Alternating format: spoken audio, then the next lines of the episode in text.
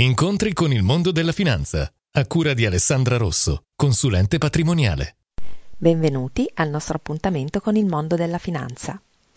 Un padre di famiglia chiedeva ogni sera ai suoi figli se volevano due noci sane oppure quattro noci a rischio, nel senso che potevano anche non essere sane. Nei primi giorni entrambi provavano a scegliere nei due modi, ma dopo un po' un figlio sceglieva sempre le due noci sane e l'altro le quattro noci a rischio. Quest'ultimo un giorno chiese al fratello perché ti ostini a scegliere le due noci sane, visto che hai notato che statisticamente è scegliendo le quattro noci a rischio che nella maggior parte dei casi riesce ad avere più noci sane. Il fratello gli rispose Il motivo è che è più forte il dolore di trovare meno di due noci sane rispetto alla soddisfazione di trovare anche addirittura tutte e quattro le noci sane. Questo si riflette anche sugli investimenti.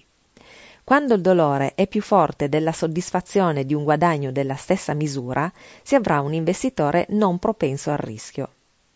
Ovvio è che quando tutti i mercati salgono, anche l'investitore più prudente tende ad esserlo un po' meno. La propensione al rischio è molto legata al proprio background. È il nostro vissuto che ci lascia più o meno dormire la notte quando ci sono oscillazioni sui mercati. L'importante è scegliere investimenti che non abbiano oscillazioni più alte rispetto alla propria comfort zone. Vi aspetto al prossimo appuntamento con il mondo della finanza. Alessandra Rosso, consulente patrimoniale. Visita il sito studioalessandrarosso.it.